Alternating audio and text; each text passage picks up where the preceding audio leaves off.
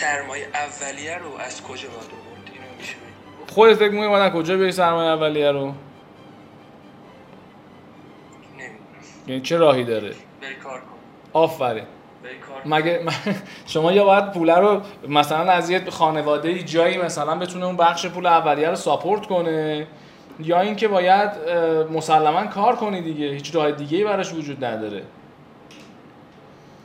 و اصلا چیز بدی هم نیست. آقا میری کار می‌کنی خب پول در میاری پولشو جمع می‌کنی دوباره باش یه business دیگه run می‌کنی. آره اینو می‌دونم. مثلا چقدر در حد 200 دلار 300 دلار okay یا نه؟ شما چند سالته؟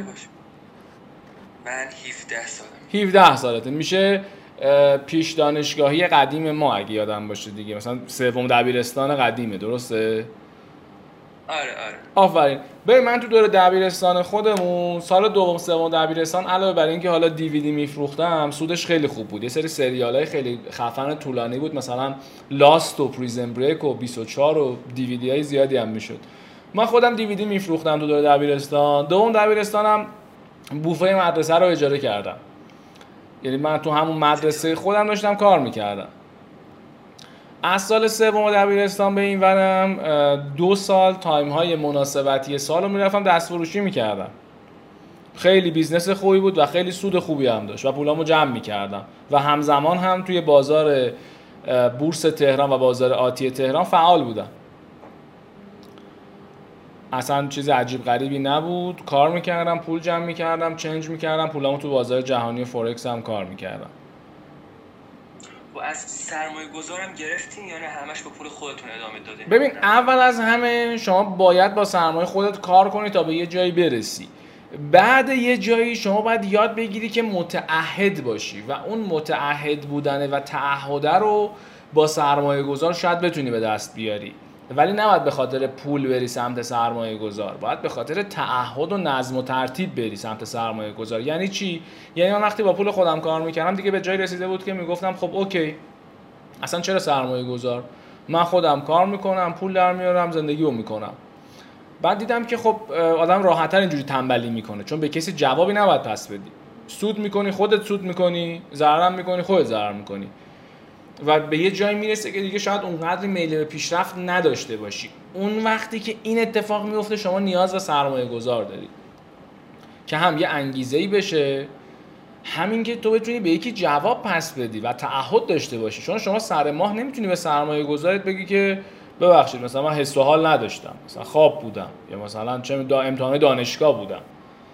اون باعث میشه که شما متعهدتر باشی و خودتو محدودتر کنی. دیگه نمی‌تونی هر ترید و جوری که خودت دوست داری رفتار کنی چون سر ماه باید گزارش رو بدی به اون فرد. یعنی اگه می‌خواید برای این قضیه بری سمت سرمایه گذار عالیه خیلی خفنه و خیلی خوبه. ولی نه اگه صرفا می‌خوای بری سمت سرمایه گذار چون پول نداری شروع کنی شما استارتش رو بزن. اصلا با حساب دموی خودت شروع کن سه ماه 6 ماه یه سال فعالیت کن با 200 دلار درصد رو می‌بینه کسی که می‌خواد به شما سرمایه بده. من اصلا خودم support می‌کنم. شما برای من یه statement یک ساله بیار من ببینم شما drawdown ت چی بوده trade ات چه جوری بوده. نه تنها من همه از خداشونه که در واقع تریدری داشته باشن و تریدرهای مختلفی رو در اختیار داشته باشن فعالیت کنه. هیچ کسی بدش نمیاد.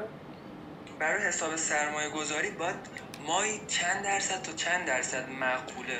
ببین این چند درصد و چند درصد رو بهت بگم. شما مثلا ممکنه یه ما ضرر کنی. این یه تصور می‌دونم. رایج اشتباهه همش نباید سود کنی. شما بتونی. میانگین سالانه میانگین سالانه دلاری دارم میگم و ریالی نمیگم. شما میانگین سالانت بتونی مثلا در ماه یعنی میانگین سال در ماه ماهی 5 درصد. 6 درصد. اینا اعدای بزرگیه. یعنی به 7 8 درصد برسه. با دراداون ها و ریسک های پایین. تو بازار کریپتو هم نمیگم. این جنرال دارم صحبت می‌کنم. یعنی کلا تو بازار مالی فورکس یا کریپتو.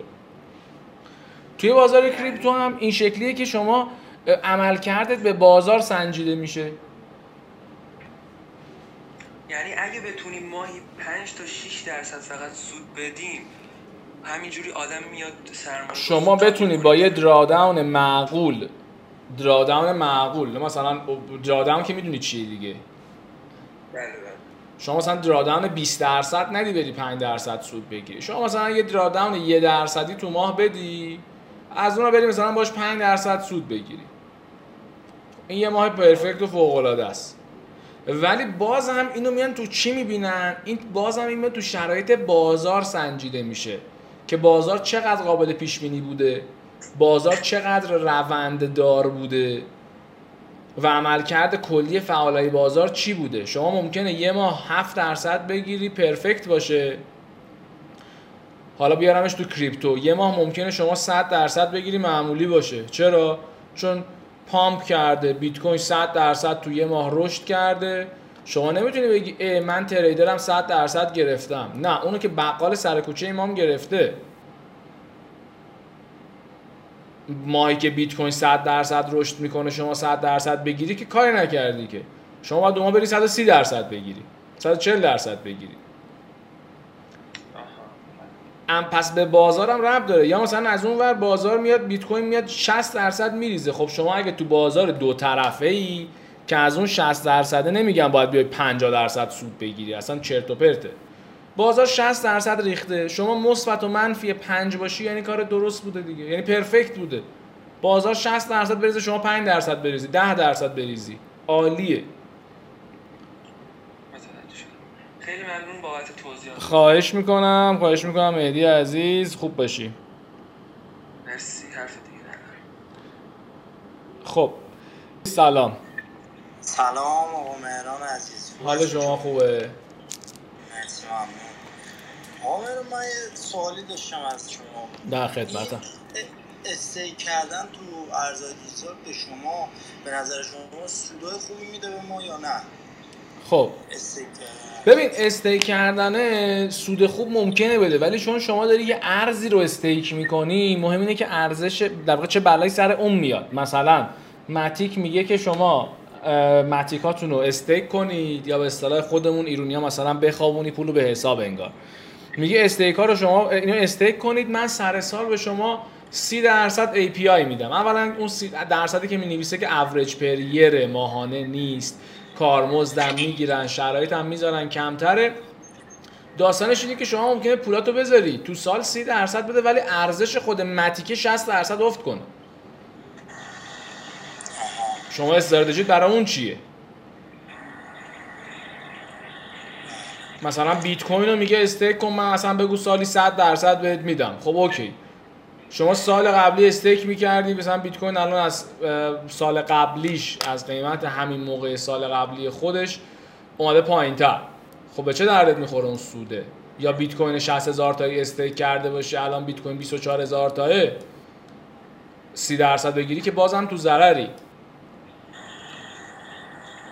برای کار کردن stake که معمولا مثلا تتر و اینا خوبه که اونا هم حالا درصدای کمی میدن به درد نمی‌خوره. اگه توی این سبک می‌خوای معامله کنی و توی این سبک می‌خوای حرفه ای شی برو سمت قراردادی option. آره. برو قرارداد option رو کامل مطالعه کن. اونجا خیلی کارهای خفنی می‌تونی بکنی. تقریبا مثلا هیچ ربطی به stake نداره ها. ولی حساب کتابش رو دوست داری عددش رو دوست داری که حساب کتاب کنم سر سال چقدر دارم باید چیکار کنم؟ option خیلی حرفه‌ای تره بعد یه سوال دیگه. جان. این ارزهای shitcoin ی که تو بازار هستن. خب. مثل مثلا Baby Doge ان مطمئنا سوال خیلی از بچه هاست به خب. نظر شما قدرت market ی دارن که رشد کنن یا نه؟ ببین روی اینا می‌خوای ریسک کنی یه ریسک خیلی خیلی کم. و عذر می‌خوام. و به نظر شما چند درصد از سرمایه رو مثلا ریسک کنیم تو معاملات shitcoin ی؟ ببین این که دیگه این بهش ریسک نمیگن چون ریسک اصول داره دیگه. یه وقتی هست من به شما میگم که بیا بریم با هم یه business ی run کنیم. business باید یه سود و زیان و صورت مالی دو تا چهار تایی باید داشته باشه.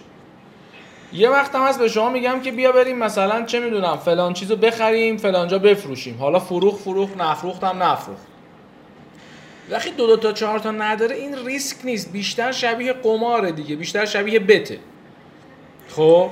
حالا چقدر سوال شما در واقع اینه که چقدر می‌تونم بت کنم؟ پولی که از دست دادنش برات اهمیتی نداره. آره آره.